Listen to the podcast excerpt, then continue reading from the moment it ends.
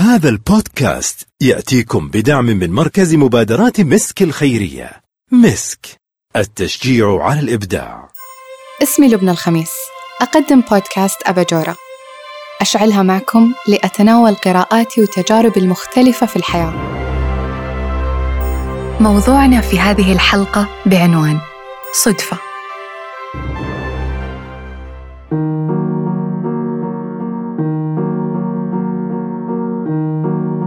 ما هي أغرب صدفة حدثت لك؟ سهرت لتعمل متأخرا في المقهى فقابلت كاتبك المفضل. جلست بجانب شخص غريب في حديقة عامة ليتحول إلى عز أصدقائك. قرأت كتابا عن شخصية تاريخية منسية وأصبحت موضع النقاش على طاولة العشاء في اليوم التالي. فكرت بزميل قديم لم تسمع عنه لسنوات. ثم أشار هاتفك عن تلقي رسالة منه.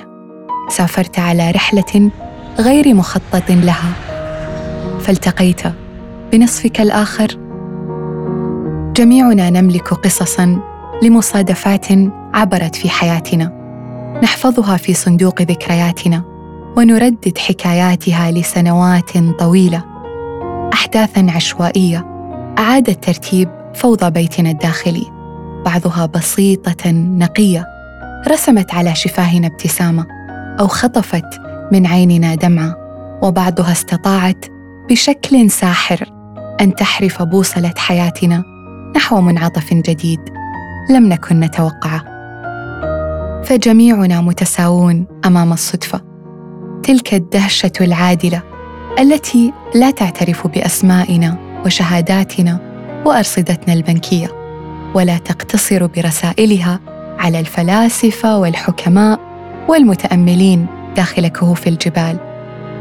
بل هي الأرض الواسعة للمفارقة للاستحالة. تشبه البرق الذي يربط بين السماء والأرض في حدث درامي خاطف. لكن ما هي الصدفة؟ وكيف استطاعت أن تسترعي كل هذا الاهتمام والزخم العاطفي؟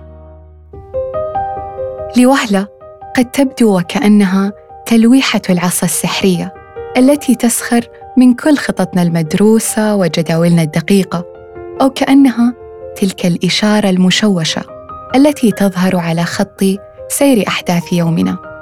لتكتشف حينها أن حياتك كانت تسير في إيقاع ثابت ورتيب قبل أن تصادف شيئا ما تزور مكانا ما تلتقي شخصا ما.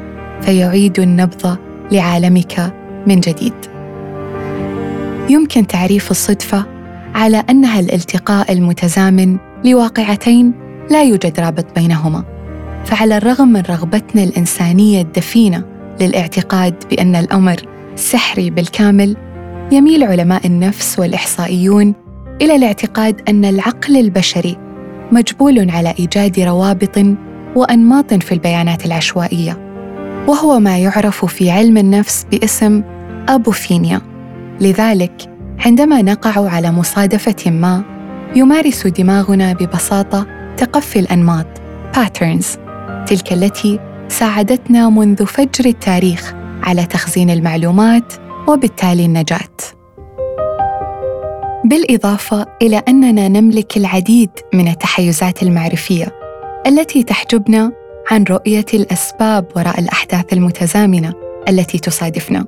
وتجعلنا نعتقد أن الشخص الذي قابلناه صدفة في المقهى قد أرسل بفعل قوى سحرية للقائنا.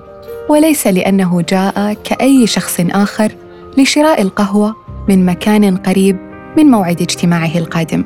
لذلك يميل معظمنا للاعتقاد بأن مصادفاته هي أكثر جاذبية وتشويقا من صدف الآخرين. من منظور الإحصائيين لا توجد صدفة عشوائية تماما. فكل ما يحدث حولنا ليس إلا حوادث تخضع لقوانين الاحتمال. وبالرغم من قلة إمكانية وقوع أحداث متزامنة إلا أن الأمر ليس مستحيلا. ولإثبات مدى شيوع الأحداث التي تبدو غير محتملة الوقوع قام بعض علماء الرياضيات بتقديم ما يسمى بمعادلة عيد الميلاد التي تجيب على السؤال التالي كم عدد الأشخاص الذين يجب أن يكونوا في غرفة واحدة قبل أن ترتفع نسبة أن يطابق أحدهم يوم ميلادك 50% الإجابة 23 شخص. أمام كل هذه الحقائق والأسباب المنطقية التي تجرد الصدفة من سحرها. لماذا تتشبث عقولنا بتصديقها وتقع أسيرة لفتنتها؟ الأمر ببساطة يتلخص في كوننا كبشر نحب الشعور بالتفرد نحب حكاية الصدفة المدهشة الخالية من وجع الانتظار وخيبة التوقعات التي تختبئ وراءها المعاني الخفية التي نأمل أن نجدها في هذا الوجود. تلك التي يتحول فيها حديث عابر إلى رسالة قدرية وصفحة في كتاب إلى طوق نجاة وأغنية في المذياع إلى إشارة للعودة أو صافرة للمضي قدما إن الصدفة بتفسيرها العلمي تبدو جافة جفاف الأيام باردة برودة الظروف مفرغة من ما نحتاجه من خيال لنبدع ونبتكر ونحلم. ولذلك نحب أن نرى فيها انعكاس هواجسنا الدفينة ورغباتنا الخفية. أن نكسبها معان وأبعاد أعمق من حدود السبب وجواب النتيجة. وفي الحديث عن الصدفة لا يغيب الحديث عن الحظ. فكيف درج استخدامها وتفسيرها في ثقافتنا الشعبية؟ تقدري تقولي لي إيه في الدنيا مش صدفة؟ إحنا جينا صدفة واتقابلنا صدفة وكل شيء جميل في الدنيا صدفة. يقال أن الصدفة حين تكون سارة تسمى حظا وحين تكون ضارة تسمى حادثة وحين يتعاقب فيها شر بشر تسمى حوبة وحين يتعاقب فيها خير بخير تسمى عوض. يوم حبك أجمل صدفة لما قابلتك مرة صدفة. لي جمالك أجمل صدفة كان يوم حبك صدفة. وهنا فكر معي هل في دائرتك شخص تحدث مع المصادفة بشكل دائم وكأنها تلاحقه؟ قد نظن أحيانا أن المصادفة تتواطأ مع بعضنا أكثر من البعض الآخر لكنها في الحقيقة كالرياح التي تهب على حي وادع. يلحظها هؤلاء الذين يتركون نوافذهم مفتوحة.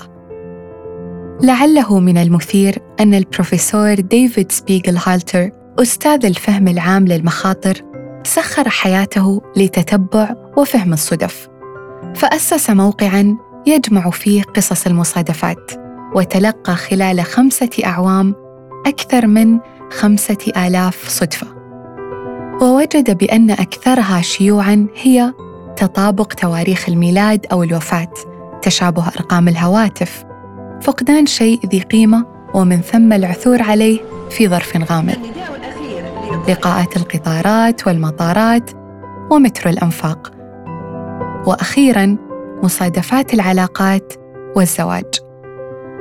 إذا جميعنا معرضون للصدف لكننا نتفاوت في مهاراتنا في الانتباه لها ففي عالم غارق بسيل هادر من الأسماء والعناوين والأرقام والتواريخ والمكالمات الهاتفية. هناك بيئة خصبة لوقوع العديد من المصادفات فعالمنا اليوم متشابك ومتداخل أكثر من أي وقت في التاريخ من جمعات الأهل والأصدقاء لرحلات الوصول والمغادرة وصولا للمؤتمرات والملتقيات العالمية وانتهاء بشبكة عنكبوتية شديدة الترابط وكل تقاطع عبارة عن ارتباط ينتظر ملاحظته كصدفة محتملة. إذا كانت الصدفة تحمل في طياتها كل تلك الدهشة التي تفتح أبوابا جديدة وتمهد طرقا ومسارات غير محسوبة لدرجة دفعت الفيلسوف الفرنسي الساخر فولتير ليسميها صاحبة الجلالة. كيف يمكننا أن نجذب الصدفة إلى عالمنا؟ بحسب عالم الرياضيات ديفيد هانت، هناك أربع استراتيجيات قادرة على أن تجعل عالمك يبدو أكثر سحراً. أولاً، كن متيقظاً، فالصدفة تقع للأشخاص الذين يحدقون طويلاً في تفاصيل تموجات حياتهم اليومية. ثانياً، جرب أن تخرج من دائرة ارتياحك وتنشئ حواراً مع شخص لا تعرفه، فإذا لم تقدم نفسك لجارك، فمن المحتمل أن لا تعرف أن كلاكما ولد في نفس المستشفى أو في ذات اليوم. ثالثاً، ابحث عن المعنى، سواء كان سلسلة من الأرقام العشوائية أو أغنية تصدح في الراديو أو رحلة طارئة إلى مدينة مغمورة. اسأل نفسك إذا كان بإمكانك تحقيق معنى من التجربة. رابعاً، دون مشاهداتك للرسائل اليومية التي تشعر بأنها تخاطبك. كلما لاحظت الصدف أكثر، كلما زاد احتمال وقوعها. ولأن الكثير من الأشياء العظيمة ولدت من رحم التفاصيل الصغيرة، هناك العديد من الاختراعات والاكتشافات التي وقعت بمحض الصدفة. مثل أن يصل كولومبوس إلى أمريكا الشمالية ويعتقد أنه حط في جزر آسيوية بجانب الهند، فسماها بجزر الهند الغربية وشعبها بالهنود الحمر. أو أن تذيب الموجات المنبعثة من جهاز الإرسال لوح الشوكولا في جيب عامل الرادار بيرسي سبنسر ليخترع الميكروويف ويغير شكل المطابخ وثقافة الطعام إلى الأبد. كما أن الحروب ليست مستثناة من عامل الصدفة، إذ حسمت العديد من الصراعات والمعارك بفعل تقلبات جوية أو استخبارات سيئة أو ذكاء عسكري حاد أو غباء إداري مطلق أو ببساطة أحداث غير متوقعة غيرت مسار الحرب من انتصار محقق إلى هزيمة نكراء. يقول الفيلسوف كلازويتس: لا يوجد نشاط إنساني يرتبط أكثر وبشكل أساسي وعلى نحو كامل بالصدفة كالحرب. وربما بالأدب أيضاً إذ لا نجد في الحكايات العالمية والأساطير الشعبية لأي أمة من الأمم محنة سردية أو ضائقة وجودية تعترض القصة إلا وتتدخل الصدفة لإنقاذ الموقف أو البطل في لحظة حاسمة تبلغ فيها الحكاية ذروتها. رافقتنا في روايات نجيب محفوظ وقصص جي كي رولينج وأفلام وودي آلن لا مفر منها في الحكايات مثلما أنه لا خلاص منها في الحياة.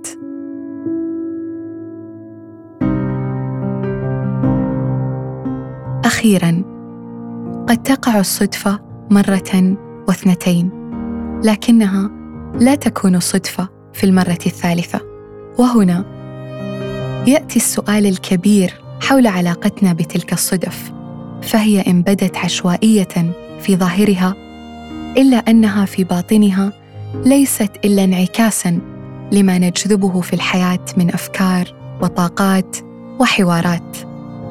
كما أنها ليست إلا ذلك الحجر الذي يسقط في بركة العمر الراكدة ليذكرنا بسحر الوجود بضرورة إطلاق العنان لأنفسنا لتنغمس في لحظة عفوية غير محسوبة.